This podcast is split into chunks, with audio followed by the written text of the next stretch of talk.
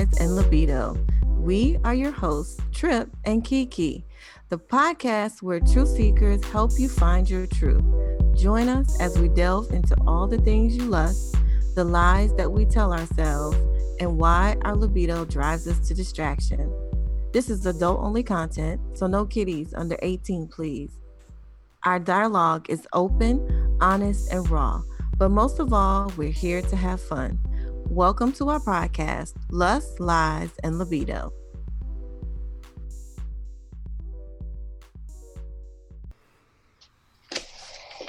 All right, so welcome everyone to an episode of Lust, Lies, and Libido. We have our special guest with us today, Dr. Zell, here on National Orgasm Day. Um, I'm sure when by the time you guys hear it, it's not going to be National Orgasm Day, but it's very um, awesome that we get to to talk to her about what she's passionate about and what she does on this day. So, welcome, Dr. Zell. Yes, welcome, welcome. So excited. Can't wait to get in this conversation. Peace. Thank you for having me. So, Dr. Zell, tell us a little bit about yourself. Tell us what you do. Um, you know, give our listeners a little bit of information about who you are. Hmm, okay. I am Dr. Zelaika Hepworth Clarke. I am the first Jamaican, Jamaican American with three degrees in human sexuality from accredited universities in the United States. And so I am a sexologist, a sexual scientist, a clinical sexologist. So I do um, lots of different things that you can do in the field of human sexuality. Um, I, what do I do? I do therapy and education, consulting, counseling, coaching. Those are some of the things that I, I do. Um, really into expanding minds, uh, social justice, which to me includes sexual, erotic justice, um, racial justice, economic justice, all, all of that. It, to me, they're intersectional and there's a lot of work to be done. There's a lot of unlearning to do. And I am here to help people live their best lives. So, Dr. Zell, what made you want to get into this field of study? Um, what drew you I, to it? I, I, had the privilege of um, be having a lot of freedom in terms of what I wanted to study. Um, my mom said I could study whatever I wanted. So I checked out all the subjects. so she said, "Oh, hey, I'm gonna study sex." I don't know how everyone finds their field, but it was very clear to me. And in fact, like even when I was thinking I was going to study other things, like I'm going to study psychology, I'm going to study history, you know, my favorite aspects of those subjects ended up coinciding with um, sexuality. So, multidisciplinary approach. So, I could study multiple subjects, but still on my favorite kind of topic. I love humans and they're complex and interesting beings. So, yeah, I just, it's just because I, I was afforded the freedom to to choose honestly. And that's that's what i that's what i chose. Traveling i saw different things. So i picked up on something that i wanted to contribute to a field and i didn't feel that many other fields i could contribute as much as a growing field of sexuality. Okay cool. Now when you were um, you're talking about being that you know, you talk about sexual advocacy, um, sexual justice advocacy, and I would love to know, and if you have any, any, um, I guess, that's what I'm looking for, experiences with some of the, the federal laws that's been passed, um, SESTA, FOSTA, those two um, bills in particular that um, have been passed are you starting to see an impact on the people on the community that you served with those particular bills? Uh, yes, it happened right away. Um, it's just particularly dangerous for Black trans women and Black trans men and gender nonconforming people. talking about sex work and essentially taking away people's control over um, choosing their clients and uh, safety concerns. Um, you're, you're to me what I'm what I'm seeing is people suffering. I'm seeing people dying. I'm seeing people go to jail. I'm seeing people being um, immediately jeopardized that now they don't know how they're going to feed their family. And it's because of this law and them being able to go online and choosing their clients and picking a safe place where now they're forced on the street where they can't choose their clients where they're vulnerable to more violence. And so um, That's great. very heavy uh, negative impact that is uh, really dangerous. And people people are dying um, you're not going to hear about it but um, people are hungry. You know it's it's it's a whole economy that um, unfortunately has is going to impact people who um, excuse me. Yeah so yes it's um, i'm seeing a negative impact on on the community Now, for our listeners that may not know, SESTA and FOSTA, um, there are federal bills that were passed recently, um, and the whole intent for the bills were, or the ruse, the way I say it, is it was supposed to be measures to stop sex trafficking. Um, unfortunately, the bills are wide reaching, far reaching, and they're infringing upon um, consensual sex workers. And there's a lot of there's a lot of fight, and there's a lot of talk because there's a lot of um, there's a huge community of people out here who are looking to have sex work decriminalized, and it needs to be decriminalized. Um, but if you if you're not aware of the bill SESTA or FOSTA, um, if you've never heard of those acronyms, you need to look it up. Um, it passed with a majority, I mean, overwhelmingly by your representatives. I think there are only two Republicans that opposed it from passing. And of course, nobody wants to be on a bill that, you know, say they're against the bill that's supposed to stop sex trafficking. And what are, a lot of I would love for our listeners to know, your politicians a lot of times with these bills, they're not really looking and reading into the fine details of it. And so Right. When you're looking and when you're getting into the the the minutia and you're you're really starting to see the impact of how it can hurt day to day people, they're not aware of it. And we have to get out there and make them aware of how this is impacting real people because it is out here like um, Dr. Zell was saying, people are dying from it. You know, Right. you have Right. people who are not able to, you know, live their life anymore or um, choose, you know, how they can live their life because of this bill. It's cracking down on consensual sex work, and you know, it's taking away the lead, the the, the means for them to be able to, to live. And now, for those who do not know, I own my own um, sex store, run it with my wife, and it's so crazy, but we're starting to see impact from it we're starting to see where it's cracking down on what we can how we can advertise how we you know how we can get you know our transactions online you know Right. what forms of payment we can take um so th- these bills are oh, far reaching and it's not stopping the sex traffickers it's actually making it harder to find them because they go underground so it's it's ridiculous um you know, I can talk about this for days, but we're not here to interview me. We're here to interview Dr. Zell.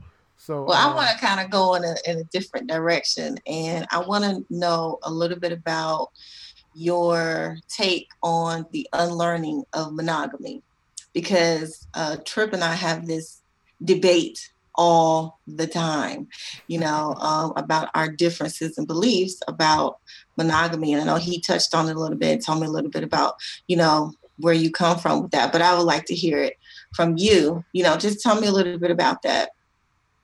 Sure. Um, I think that to start off, that people have different preferences and people have different desires and different needs that can be met in a very diverse way.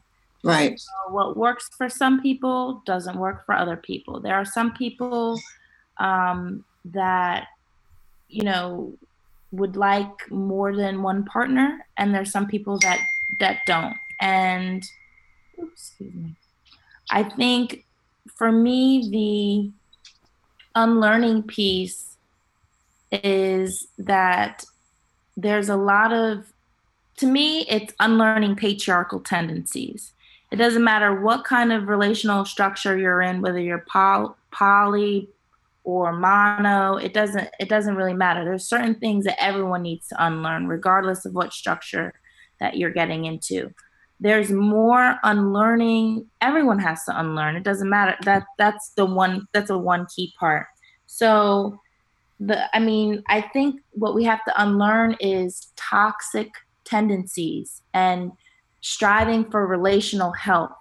And because the poly the ethical non-monogamy communities many um, they make there's more conversations that are pivotal to have. Now, these conversations should be had in any romantic, non-romantic uh, partnership, but it but there's certain things that in certain communities that are more oppressed or non I don't know, normal, I guess, whatever that means, that certain things ha- happen. So, like for the kinky community, consent is talked about in different ways and you talk about the aftercare. Right. now, um, and get, any relationship should talk about consent but there's certain like assumptions that people start to have. For example people may just assume what's cheating. A lot of people don't even have that conversation but actually what is cheating is different in every single relationship and That's that needs to be defined within that relationship and if it's a conversation that never happens, then there might be room for, you know, uh, misunderstandings. So, absolutely. Homemade, you know, and so I think that what's important is to have conversations. And um, I think also an examination of love, including how how we want to be loved what we what ways do we experience love? How do we feel love? Um, those are really important conversations for any relational configuration that you get into. So the unlearning piece is i think we you know in the coupling it's it's a lot of the prescribed you know this is what you're this is how you're supposed to live your life. You're supposed to go to school you're supposed to find your star-crossed mm-hmm. lover and you're supposed to move in and you're supposed to get married and you're supposed to have a kid, but oh, you have a house first with a picket fence. Right. And, right. Then, and then and then and then and then you die. But there's actually different ways of living your life. That doesn't have to be the escalator, you know, model, which is just kind of the the the emotions that we tend to go through. So when you start thinking critically about a lot of these things, including marriage, when you look at the history of marriage, ooh, gets a little, um, I don't know, possessive, misogynistic, uh, capitalistic. It's not, um, you know, it it's uh, it's a lot of it calls I call into question. You know, the father giving away the daughter. It's that that whole tradition right. has a lot to do with property and um, and i'm not i'm not i am not a possession. I am no one's property. Um, even last names i mean people just we it's we're forced to have last names because it's the way the system works. But there's indigenous cultures that don't have last names. That's not how they operate they only have one name. And for certainly they're not going to have their father's last name that's for sure. And but now because we're in this Western dominating society, now everyone has to follow along this kind of weird patriarchal logic that. Um, but you know what? If you think about it, though, historically, that's kind of untrue because you think about how cultures would introduce themselves. They would say, I'm Star Walker, son of goat herder. I mean, so they would show that familiar relational connection as a, I don't know what you want to call it, but it was like, I belong to this family. This is my father. This is my mother. So they would recognize each other based on parental lineage. I mean, so it was still tied, you know, to the father in some way. Most, most cultures. I mean, and then there's cultures like um, in other places where it didn't really matter who the father is because the village is raising the ch- child and everyone everyone looks after that child as if it's their own you don't oh this is my kid and i got it that's that's some um, that's a scarcity model that's a part of the possessive nature. And yeah, it's important to know who your lineage is recently. Um, that's important for certain, you know, I guess it's just, it all depends. There's so many different cultures and there's so many different traditions. I think the sense of belonging is probably universal. You want to feel connected to humans in some mm-hmm. capacity. Mm-hmm. Absolutely. That shows up. That shows up differently in different cultures. So, right. Um, even what is family is considered different and in different cultures. Um, True. So, I think w- what I started to notice is how much culture influences um, my understanding of what it means to be human, my understanding of what I should be doing, and how I should be loving and who I should be loving and how many people I should love. This has been really ingrained. This is hundreds and hundreds of years of conditioning. Mm-hmm. And now also it's like you got politics of respectability, you got survival, oh, geez, you know, there's, there's economics, there's just there's so many factors. And I think what I what I would like to see is wellness on every aspect on your social aspect on your sexual aspect on your relational as- aspect of yourself on your spiritual aspect of yourself. I think it's important to think of relational health and right so you have heterosexual homosexual pansexual you have different there's a spectrum um, but specifically what she's talking about the cisgender um, programming you know we see how the way we've been trained to think about sexuality, about family, about community is a patriarchal, cisgendered, white mindset. It's just you know, it's it's very Western. Um, so that's I, I just wanted to kind of give some context for those who may have heard that term and like, oh, what what is this? cis? What is, what, what what is going on? Thank you, Dexter, for that de- definition. Appreciate you know I got you. You know I got you, boo. All right, Dr. Zell. My bad. I had to interject for a second. Thank you. Thanks for that. Because I get I get into my fancy jargon and uh, this helps like, me break what? things down. But... What is? I just can't deal. There's so much going on. You know. so yeah. Um. So, you know, you spoke about um decolonizing and that process. How can someone start that process? I mean, because like you said, it is ingrained and it is deep, um, and it's deeply rooted, and you might not even realize it. So, you know, if we have some listeners out there, how can they start that process to kind of dive in and and start doing that homework on their own? Um. Well, it's uh, it's a, I will warn you, it is a very uncomfortable process, and there's no final destination. It's not like oh that person's decolonized. No, it's a decolonizing process. A little some things that I and everyone's different. Everyone heals differently. Everyone experiences trauma differently, and everyone is going to have a different understanding of decolonization. Um, I started off, uh, so things that you can do is to practice mindfulness. So, um, you know, that's, yeah, meditation, but it's also thinking with an open mind and a non judgmental approach.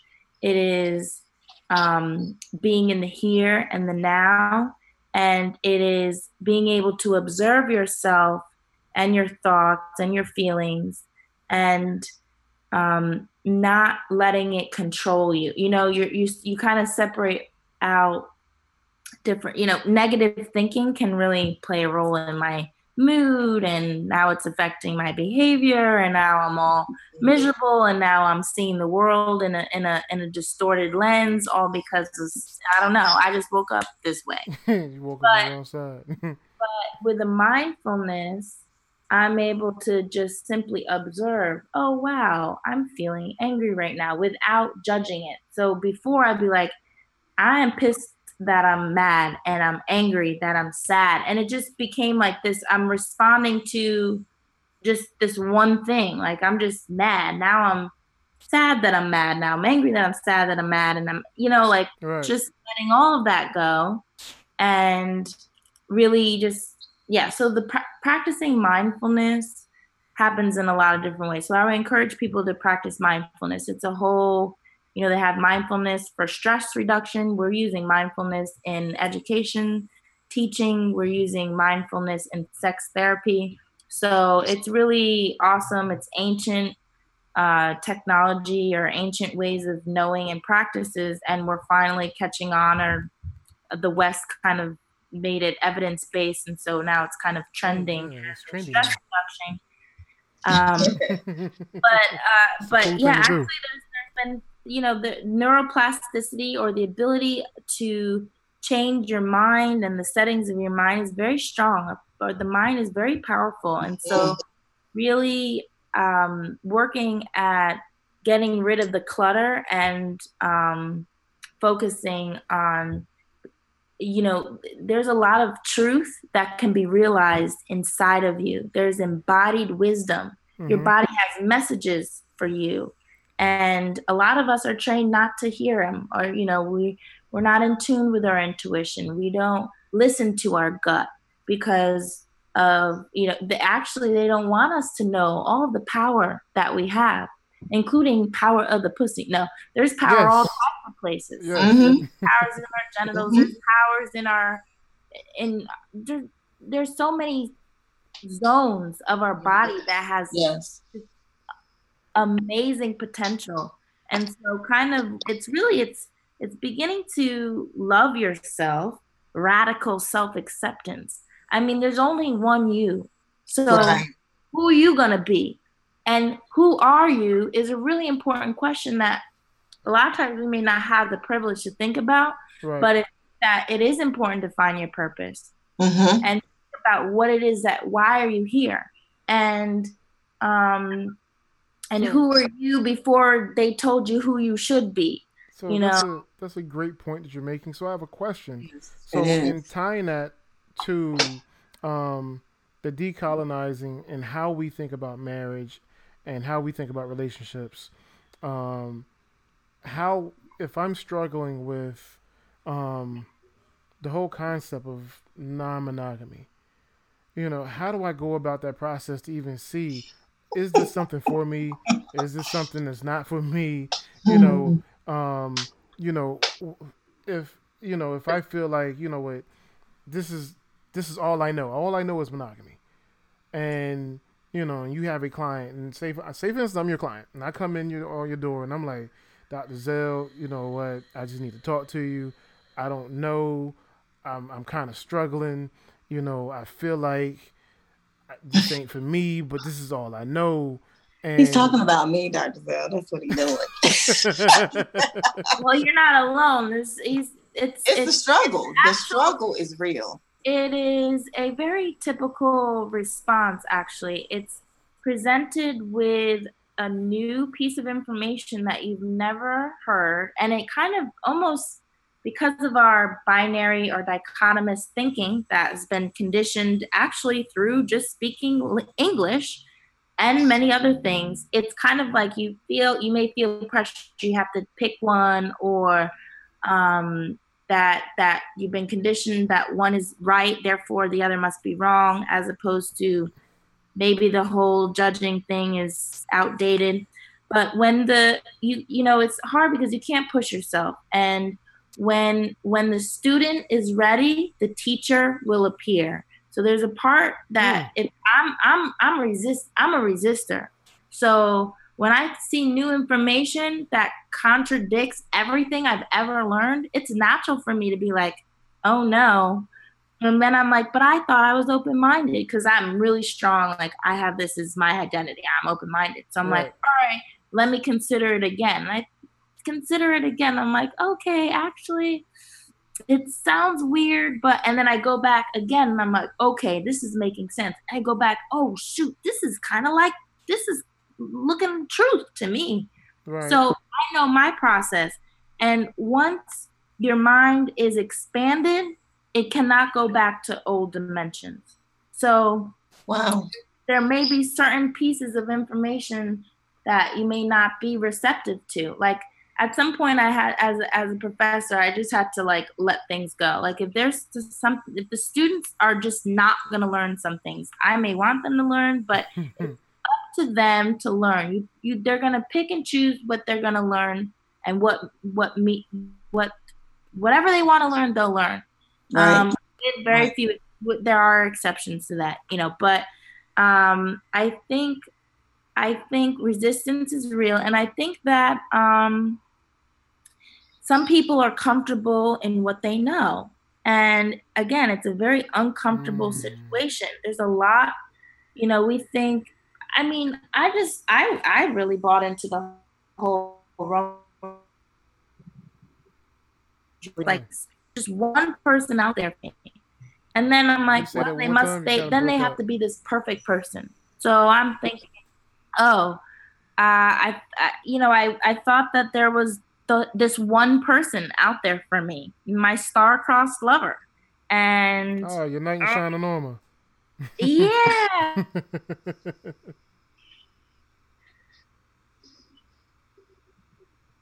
uh oh. I think she froze up on I'm us again. Because I felt like you know we would connect. so I realize what is you know what's perfection you know? Am i really are are we really am i going to meet this perfect person? What if there's no what if that's what if that's a lie? I made a list. I made 118 requirements for my husband. What?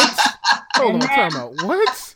and then I met no because why not? This is the one. I need to, you know, make sure that everything oh, is. When you said you're scholarly, doing, you, you were not lying. With like twelve, she said 118. Wow.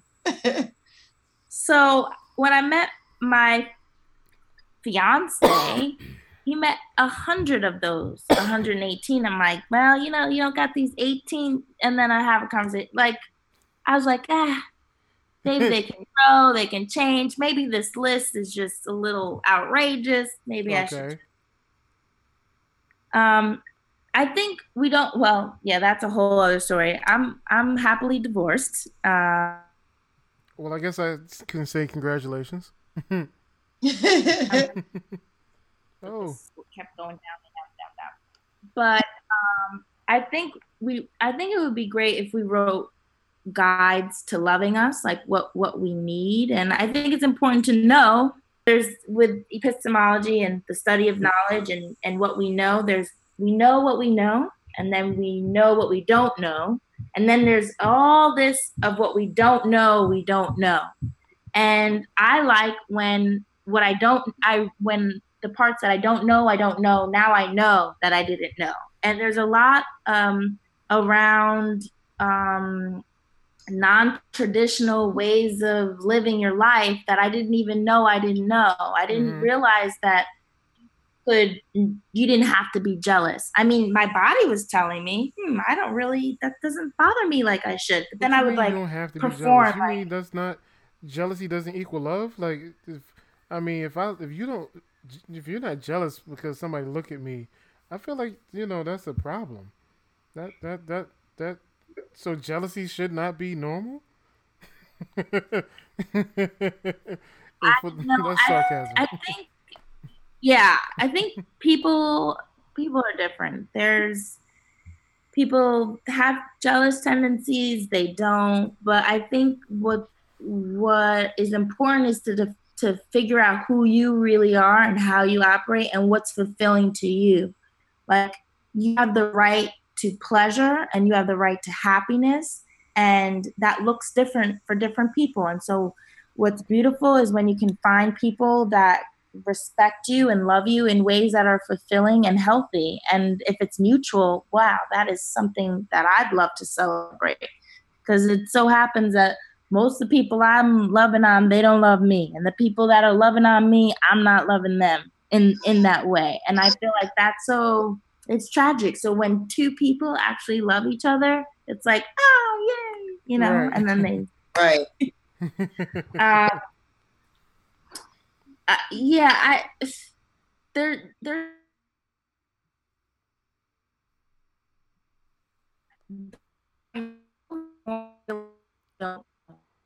I'm very humble of that, and you know i may be i'm the leading expert in oceanality it's an african eroticism that affirms the pleasure and and and just erotic diversity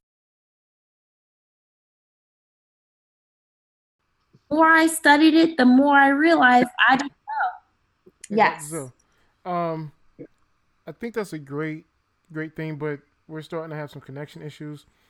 Um let's take a little break and we'll come back um, with our listeners and we'll get back into it. Um, because you're you're hitting on some great things. I want to make sure we kind of get these things figured out so that way we don't have that issue continue to happen. Um, so we're gonna go take a, a quick little break. We'll come back and you know continue the conversation.